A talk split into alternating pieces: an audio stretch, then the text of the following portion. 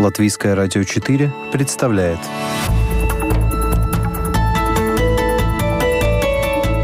Человек и его поступки. События и его значения. В программе «Мир в профиль»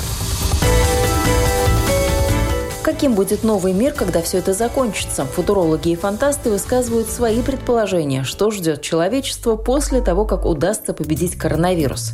Прогнозы разнятся, и их точность оценить сложно. Но ясно одно – быстрой и легкой борьба за возвращение к нормальной жизни не будет. Это программа «Мир в профиль». Меня зовут Яна Ермакова. И сегодня дадим слово тем, кто уверяет, что знает, что день грядущий нам готовит. Американский риск-менеджер, писатель, автор экономического бестселлера «Черный лебедь» о том, как устроены случайности и почему одно событие может изменить весь мир, Насим Талеб, выступая на форуме «Мир после коронавируса. Взгляд из сердца Евразии», заявил, что пандемия – это вовсе не «черный лебедь».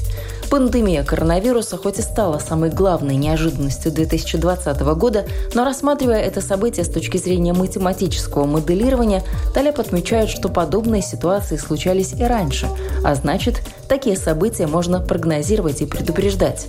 Более того, опасность эпидемии в современном мире выросла. Ведь разнести инфекцию по планете можно в считанные часы. Для этого достаточно, чтобы хотя бы один человек сел в самолет и прилетел в другую страну. Так что в будущем нужно уделять больше внимания тому, как уменьшить риски возможного заражения и как сохранить самое дорогое – человеческую жизнь. Это для индейки перспектива стать ужином за два дня до Рождества неожиданная, а для повара это вполне ожидаемое. Пандемия была вполне прогнозируемой и неизбежной. Просто некоторые правительства поступают некомпетентно и с опозданием принимают необходимые меры. А вот мнение еще одного футуролога из Скандинавии. Барт Флосс признается, в нынешних обстоятельствах он стоит на позициях умеренного оптимизма. Чрезвычайная ситуация не станет новой нормой жизни. Этот тренд на долгую перспективу не рассчитан. Однако в ближайший год-два эпидемия вряд ли себя исчерпает окончательно. Придется считаться с тем, что какие-то ограничения будут сниматься и возвращаться снова, если цифры зараженных вновь начнут расти. А вот пессимистичные мысли посещают эксперта, когда он говорит о том, что нынешняя ситуация ничему людей не научит.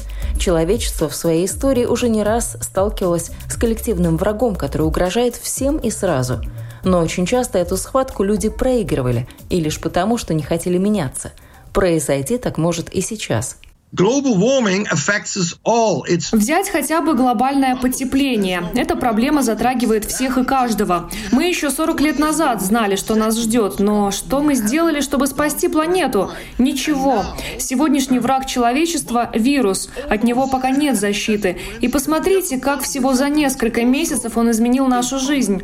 Можно сказать, это последнее предупреждение. Если мы сейчас не поймем, что нам, как биологическому виду, нужно менять наши привычки образ жизни, то с точностью до 99,9% могу сказать, что мы повторим неутешительную судьбу того живого, что на планете уже вымерло. Схожей точки зрения придерживается и еще один предсказатель будущего – футуролог Марк Стивенсон. Общество никогда не бывает готово к масштабной проблеме до того, как она не случилась. Рассматривать обрушившуюся на нас пандемию нужно с точки зрения полигона для учений, считает Стивенсон. COVID-19 станет причиной переосмысления глобальных вопросов и глобальных процессов. Думаю, это только начало. Коронавирус потянет за собой массу проблем во всех сферах. Мы и до пандемии знали о том, что и где работает не так, как должно. Отчетливее всего это сейчас видно в системе здравоохранения, куда нужно вкладывать больше средств. В ближайшие пять лет, в принципе, изменится система инвестирования. Все больше денег также будет вкладываться в борьбу с экологическими проблемами, потому что их последствия стали более заметными и сложно игнорировать их. Что же касается будущего, которое нас ждет, то во многом оно будет зависеть от того, как каждый индивид будет реагировать на происходящее вокруг. В ближайшие 30 лет человечеству придется пересмотреть свое отношение ко всему — государству, бизнесу, экологии, финансам, системе здравоохранения и своей работе. О ближайшей 30-летке говорит и общественный обозреватель Иван Преображенский. Пандемия все страны подвела к глобальной рецессии и к черте, которая поделила мир на до и после коронавируса. Будет падение, на уровне которой для американцев соответствует 1929-30 году. Как вы помните, они потом из этого дела вылезали 30 лет. Вслед за Соединенными Штатами и Россией Иван Преображенский также дает неутешительный прогноз и предрекает настроение времен перестройки, после которых страна приходила в себя пару десятков лет. А вот футуролог из Праги Сергей Переслегин, напротив, говорит, Россию можно мерить от силы пятилетками и на долгую перспективу загадывать не стоит. Уж слишком быстро все меняется. Причем для России в условиях перемен коронавирус – фактор отнюдь не главный. Все решает политика. Россия 25 года – это, очевидно, во многом внешне другая страна с абсолютно такими же основами. Весьма вероятно, президент женщина. Мы к этому давно шли. Я думаю, что если не в 25 году, то в обозримом будущем мы к этому обязательно придем. Россия федерация, и федерация обязательно выйдет на поверхность. Сейчас она уже выходит. Мы видели, как это все начиналось с карантином. Я думаю, что рано или поздно она у нас прорастет из нашего централизованного государства, иначе государство развалится. Мы остались в основном прежними. У нас идет виртуализация, которую начал сейчас ударными темпами Сергей Семенович Собянин. Поэтому эта страна сравнительно более открытая, чем современная Россия. Из этого когда-нибудь к 2055 или 65 или 85 году может вырасти действительно другая Россия. Мы этого вряд ли увидим, но это уже такая далекая футурология. А 2025 год год определенных политических перемен, которые, скорее всего, начались за год до этого или за два до этого. А виртуальная политика становится действительно виртуальной и происходит в значительной мере в виртуальном пространстве. Там же происходит политическая борьба и выборы. 25-й год не за горами, так что уже очень скоро можно будет сравнить, насколько пророческими окажутся предсказания Сергея Переслегина о России в эпоху посткоронавируса. Но вернемся к мировым тенденциям. Прогнозы футурологов обычно общее и неконкретное, хорошо подкреплять мнением экспертов или людей от науки. Но и прослойка людей, думающих, сейчас пребывает в сомнениях. А что же дальше? Известный российский политолог Екатерина Шульман, отвечая на вопросы лектория «Живое слово» о том, есть ли жизнь после коронавируса, призналась – точных ответов на вопросы сейчас нет ни у кого. Сейчас действительно такая ситуация, которая привлекает пристальное внимание всех социальных наук.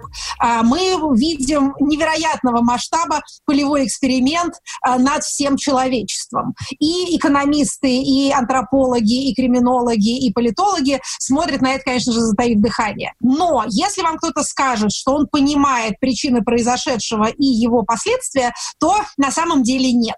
А, мы можем строить предположения, но говорить о том, что нам прям вот все понятно, а, нельзя.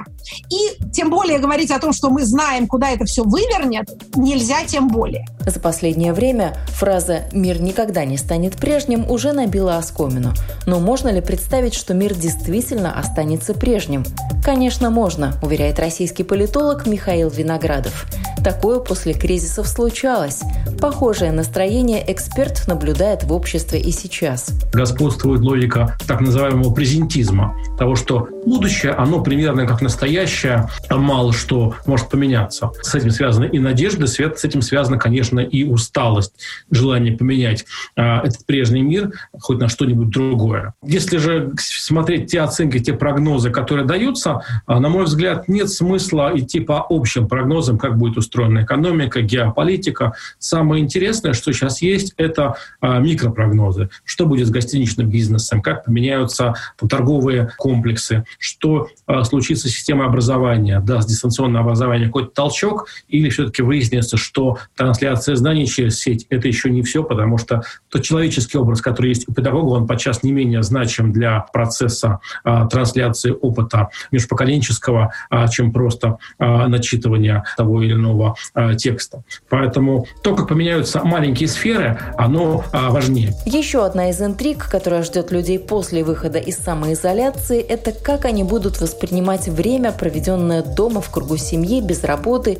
или в условиях измененного графика. Будем воспринимать это как а, время такое безделья, вынужденного позора, а, медитации, или а, будем воспринимать это время как некое удивительное, может быть, самое ценное в жизни время, когда мы занимались чем э, хотели, когда э, был такой солидаризм, некий общий, готовность прийти на помощь. Это переосмысление окружающего мира э, кажется таким удивительным в жизни моментом. Пандемия и несколько месяцев переосмысления реальности дали новый виток тенденций, которая в последние годы и так набирала обороты – о ценности человеческой жизни.